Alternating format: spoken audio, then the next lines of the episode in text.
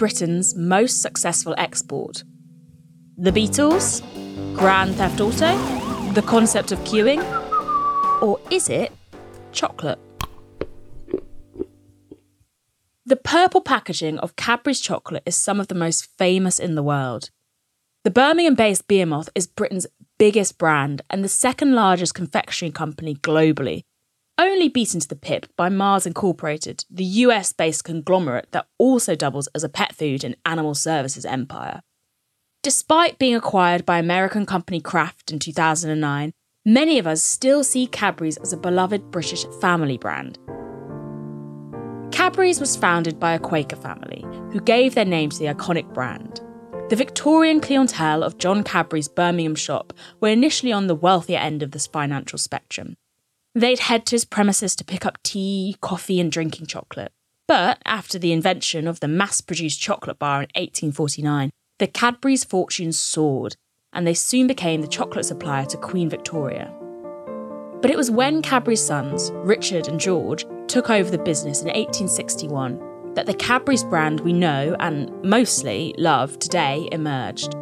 As the business went from strength to strength, the Cadburys simultaneously made a name for themselves ethical businessmen, building a model village named Bournville for workers and railing against the evils of exploitative labour. But the Cadburys themselves were not exempt from stories of exploitation. Far from it. In fact, they were about to profit directly from it themselves and the entire story of chocolate in Britain is one bound up with a very bitter tasting history. I'm Moya Lothian McLean, a journalist on the journey to discover the truth about Britain's slaving history and my own past at the same time. This is Human Resources.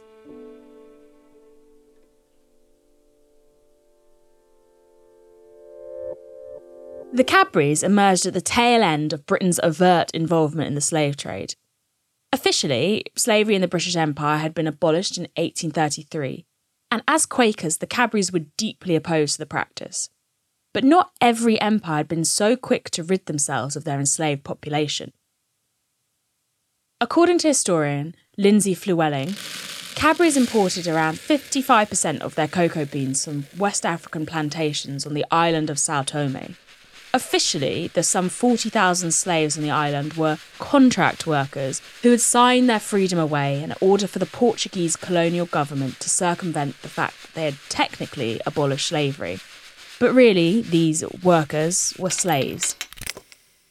The death rate was around 20% per year, and the labourers and their offspring were considered the property of plantation owners. Cadbury's had been sourcing beans from Sao Tome since 1886 and in 1901, William Cadbury was tipped off as to the extent of the slave labour going on to produce the beans when he saw an ad including slaves for sale alongside a plantation. He investigated and was assured the practice would end. It didn't. Despite calls from fellow Quakers to divest from using the plantations, it took Cadbury's nine years to finally boycott Sao Tome's slave labour and urge their fellow chocolate makers to do so as well. Their reason? They didn't want to disrupt their cocoa bean supply, aka their sales, until they had locked down an alternative exporter. Cadbury's Sao Tome scandal was a very small part of a story they entered late. The rise of chocolate in the UK was fueled by a commodity that would drive much of the early slave trade, become a key emblem of class, and would forever change the fortunes of Britain sugar. Sugar was one of the main exports from the plantation systems of the Caribbean in the 1800s and a key driver of slavery. Here in Britain, people went mad for the sweet stuff. As it became more widely available, it fueled everything from the creation of afternoon tea for the decadent upper classes to the invention of the tea break, where a sugary cup of tea replaced beer to keep labouring classes energetic in between shifts. In parallel with the rise of sugar was the growing appetite for chocolate, which combined two plantation exports, cocoa beans and sugar, into one product. Britain is slowly realising how little it knows about its own colonial history through its own deliberate ignorance and refusing to admit the negative, huge, massive negative parts of our most of our history. But yeah, I think people are getting slowly but surely better at educating themselves. And chocolate is just a particularly dramatic example because it has so many positive connotations for people around holidays and family and love that getting people to see the negatives of it is a bit more immediate because every you know agro business around the world will have the same kind of issues, but no one cares quite so much if their oils or grains have these like problems associated with them. But chocolate can really like get to the heart of it for people a bit more, bring it closer to home. This is Craig Meaden from Brixton's Chocolate Museum. During one of the UK's lockdown intermissions, I visited the Chocolate Museum for a private tasting and making workshop. This is the type of workshop you might usually visit as part of a school trip or maybe even a hen party. Craig is a chocolate historian and usually gives guests the history of chocolate, focusing on how it has changed over the years. We spoke with him during our chocolate workshop to find out more about chocolate's beginnings. Well, history of chocolate. So the first evidence we have of like people making chocolate is in Central America and kind of Mesoamerica around 4,000 years ago. That's where the cocoa tree is indigenous to. Originally, Olmec and Mayan and later Aztec people were the first to cultivate it, and to them it was a very important, almost like sacred food. They call it the food of the gods. Mm. So it's tied into lots of their religious practices, and it was very important to them. They didn't also make chocolate bars or anything like the kind of chocolate products we have today. Back then, they mostly had it as a, a drink. They grind up the beans and they'd use them to make a, a, drink with cold water and spices, like chili and cinnamon mixed in. So it was this cold, bitter, spicy drink, which is very, very different to how we imagine chocolate and drinks today. They would have those at like religious ceremonies as part of important events like weddings and birthdays and all these sorts of things. Um, so it's always been a kind of political and important thing. It was never something kind of, for most of chocolate's history, kind of eaten by the general population. Cocoa beans are also used as currency, so it's always also been tied to money and, and trade. And you know, the Aztecs, when they conquered through Central and uh, Northern South America, they had cocoa beans shipped up from the place where it was made up towards their capital and to bolster their wealth, along with, with gold. Cocoa beans were, were kind of almost as important as that. So the cocoa bean was held in high esteem, food of the gods. I understand how it was moved across the North American continent, which is still relatively close to where the bean originates. But how did it end up here in Britain? In the early 1500s, when Spanish conquerors, explorers meets the Aztecs, that is when cocoa first like leaves uh, Central America and is brought back. I just want to jump in here.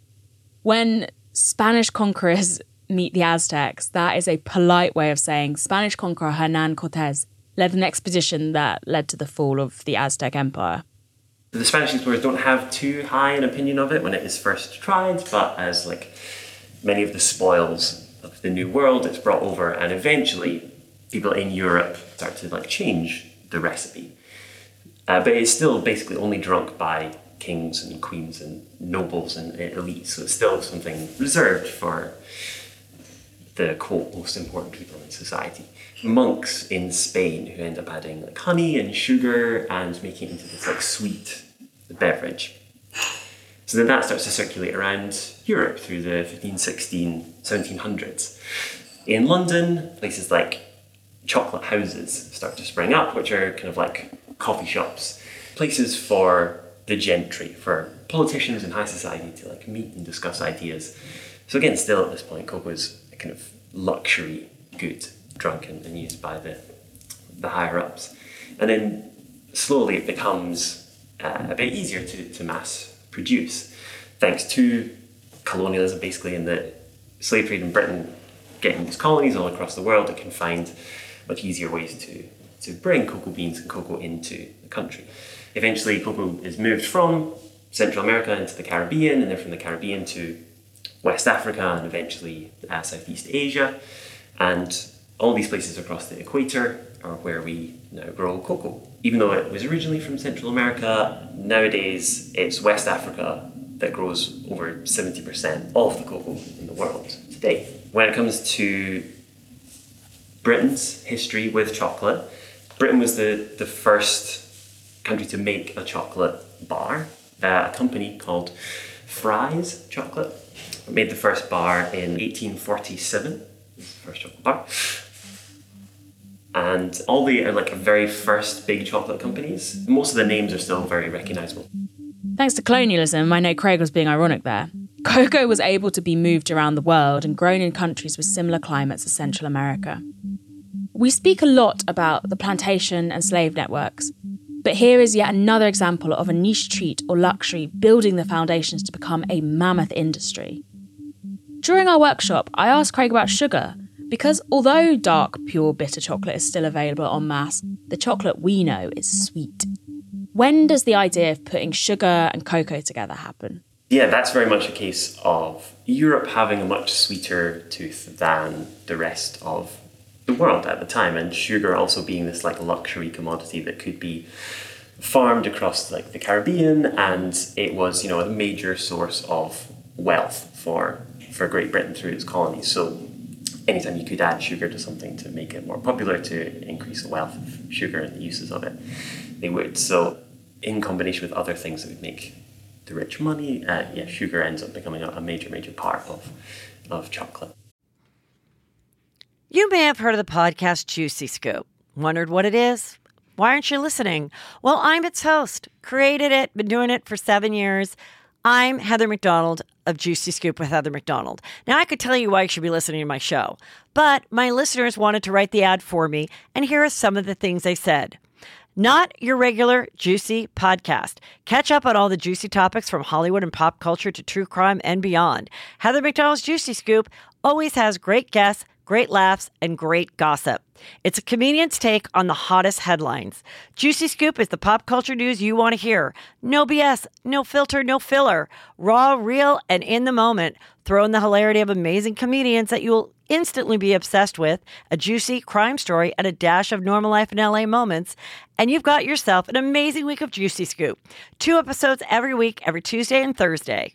It will never let you down. When discussing chocolate's history, it's easy to gloss over its brutal past that in many ways still informs how it's traded today.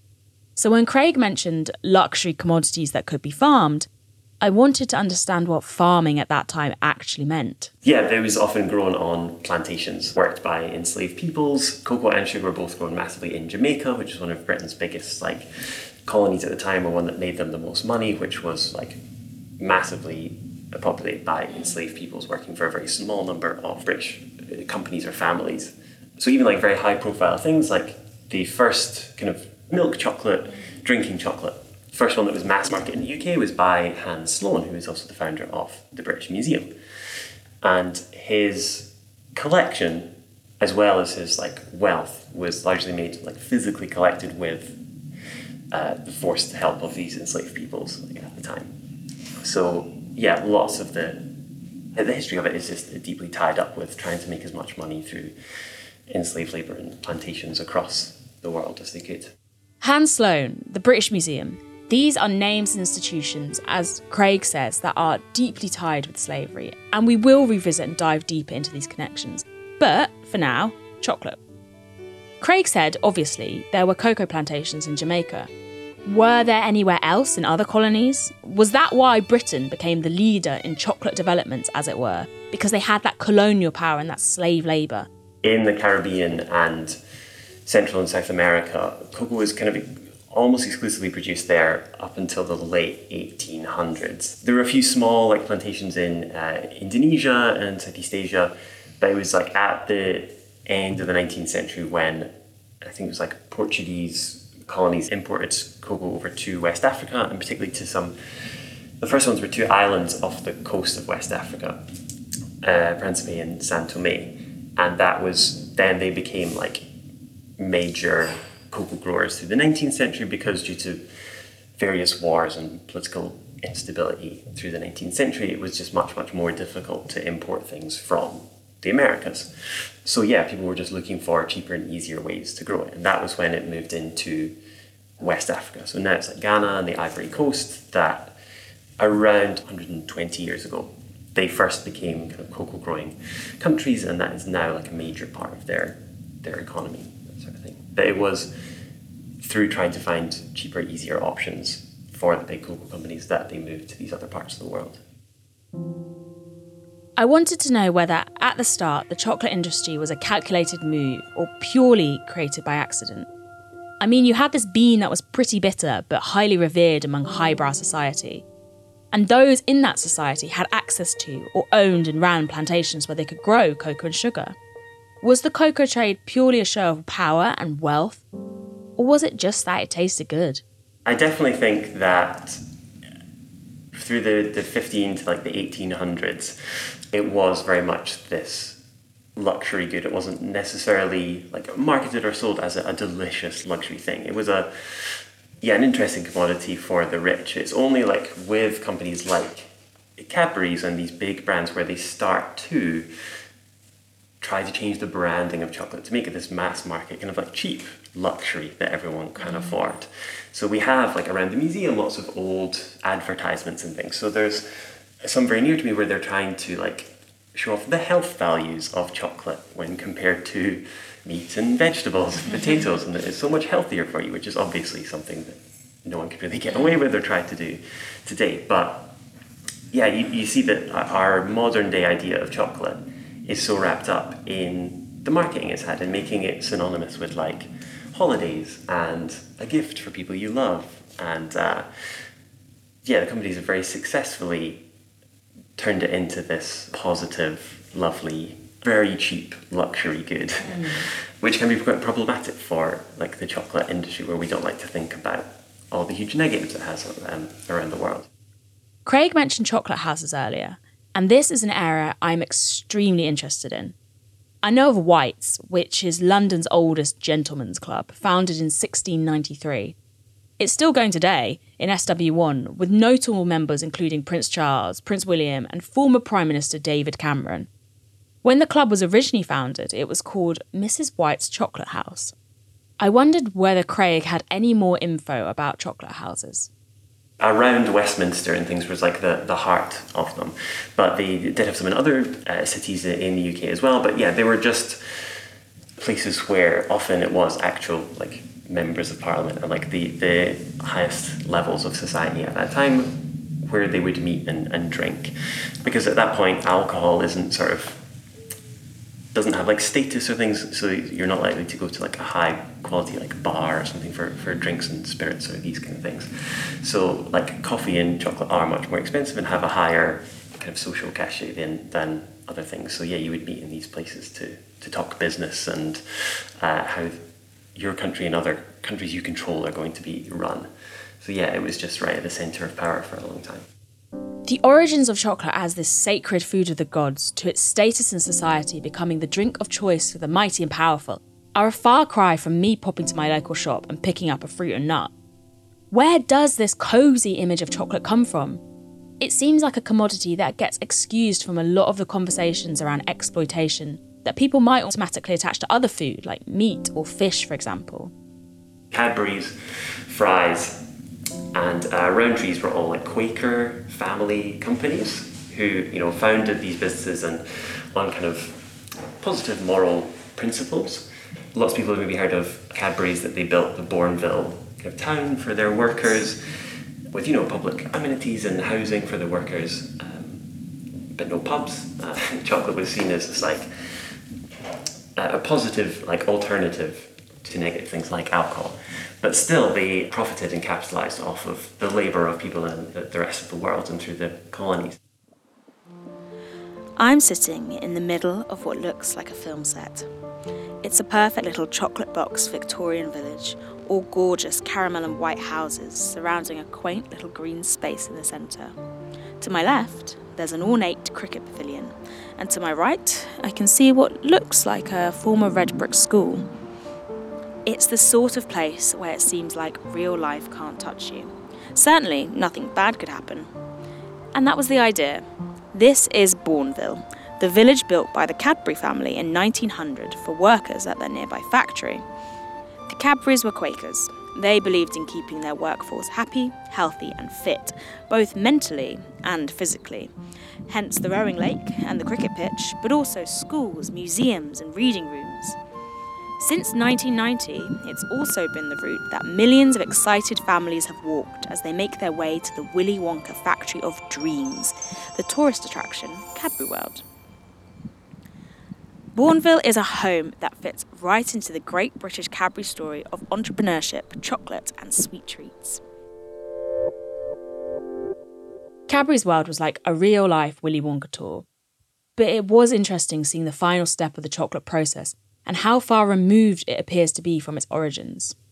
So much of how cocoa is still like farmed in West Africa, particularly today, just like does still exist in very like colonial systems. Like it hasn't changed very much throughout the twentieth century, but like now, almost like over ninety percent of the cocoa is farmed by like small freeholds, like it, it like not huge farms. It's like small farmers and family farms and small co-ops, like trying to make some money out of it, but very small amount of the profits actually go to the growers and the farmers. Despite that, the entire, you know, like two hundred billion dollar industry or something couldn't exist without them. Where it's like for every one, imagine you like a regular one pound chocolate bar from the shop, like the farmers are going to see like less than seven pence mm. of that, whereas the the company that markets it and makes it will earn like 50p, and the producers that process the beans in between the farms and the companies will get like 35. So yeah, there's there's lots of companies and industries trying to do things to help that make some difference, things like fair trade and uh, nowadays every company has their own fair trade label, slightly less helpful, but lots is left over from kind of colonial systems of farming these goods.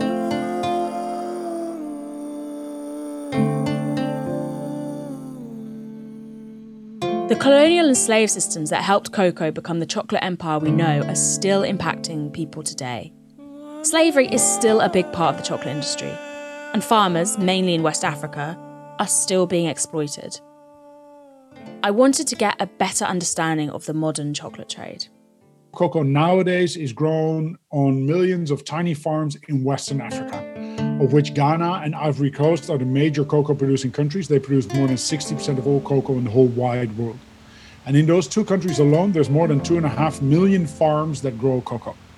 On those farms, there are more than one and a half million children working under illegal circumstances of which 95% even work in hazardous situations. And then the very worst situations is where more than 30,000 children are subject to something that can be considered modern slavery.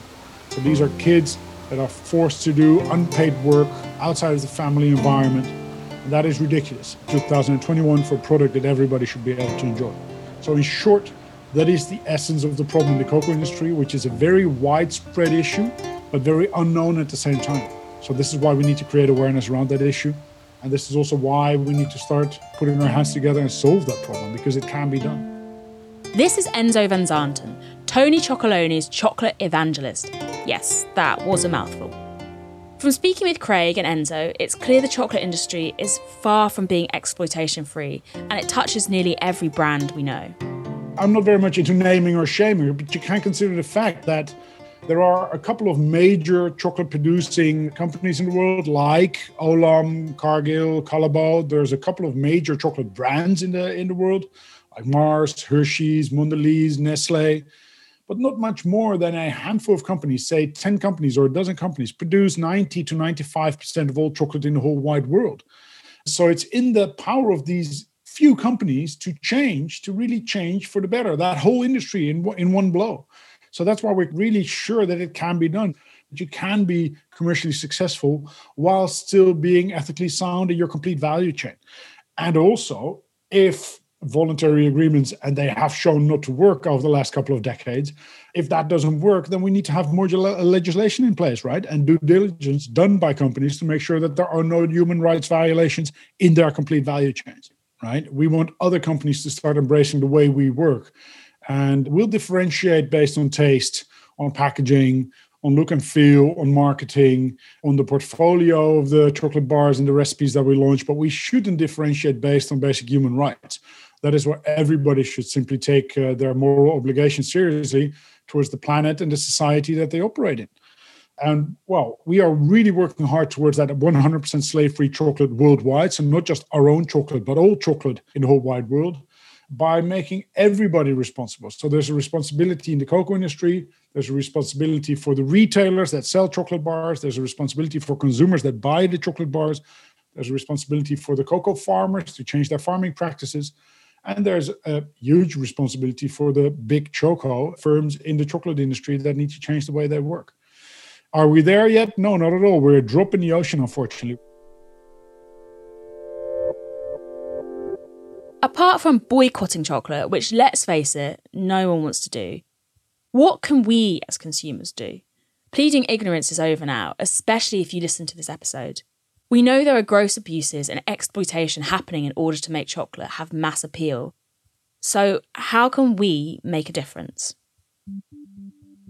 This is not about us, Tony's. This is this is not about our company or our chocolate. This is about all of us taking our responsibility. So anybody in front of a shelf, chocolate shelf, or any shelf for that matter, needs to realize that they have the opportunity to vote for the world they want to live in each and every day you vote through your shopping basket. So you need to be aware of the problems. You need to be aware of what's happening and then make the right purchase decisions, whether that's Tony's chocolate or any other chocolate or any other product for that matter.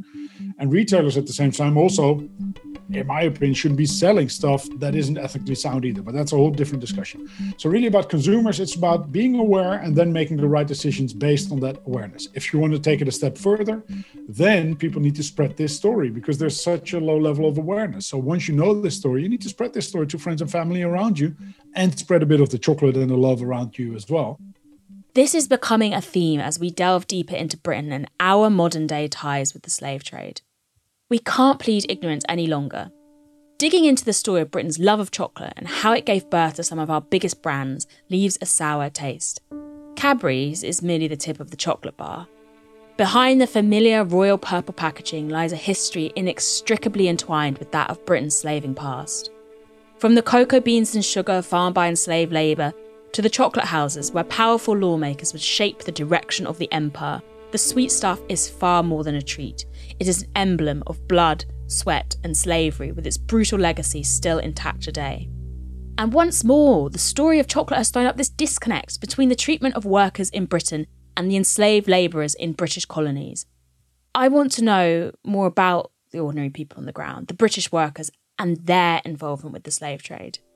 And for that, I'll need to head across the border. If you'd like to learn more about Tony Chocolonely's mission to end slavery in the chocolate industry, there is a link in this episode's description. Human Resources was produced by Renee Richardson. Our researchers are Dr. Alison Bennett and Arisa Lumba. Sound design by Ben Yelovitz. Flute, Sean Herbert, with additional original compositions by Caleb Canely. Extra sound recordings, Sandra Dobzemski with J Hope on violin. And our production assistant is Rory Boyle. This is a Broccoli production.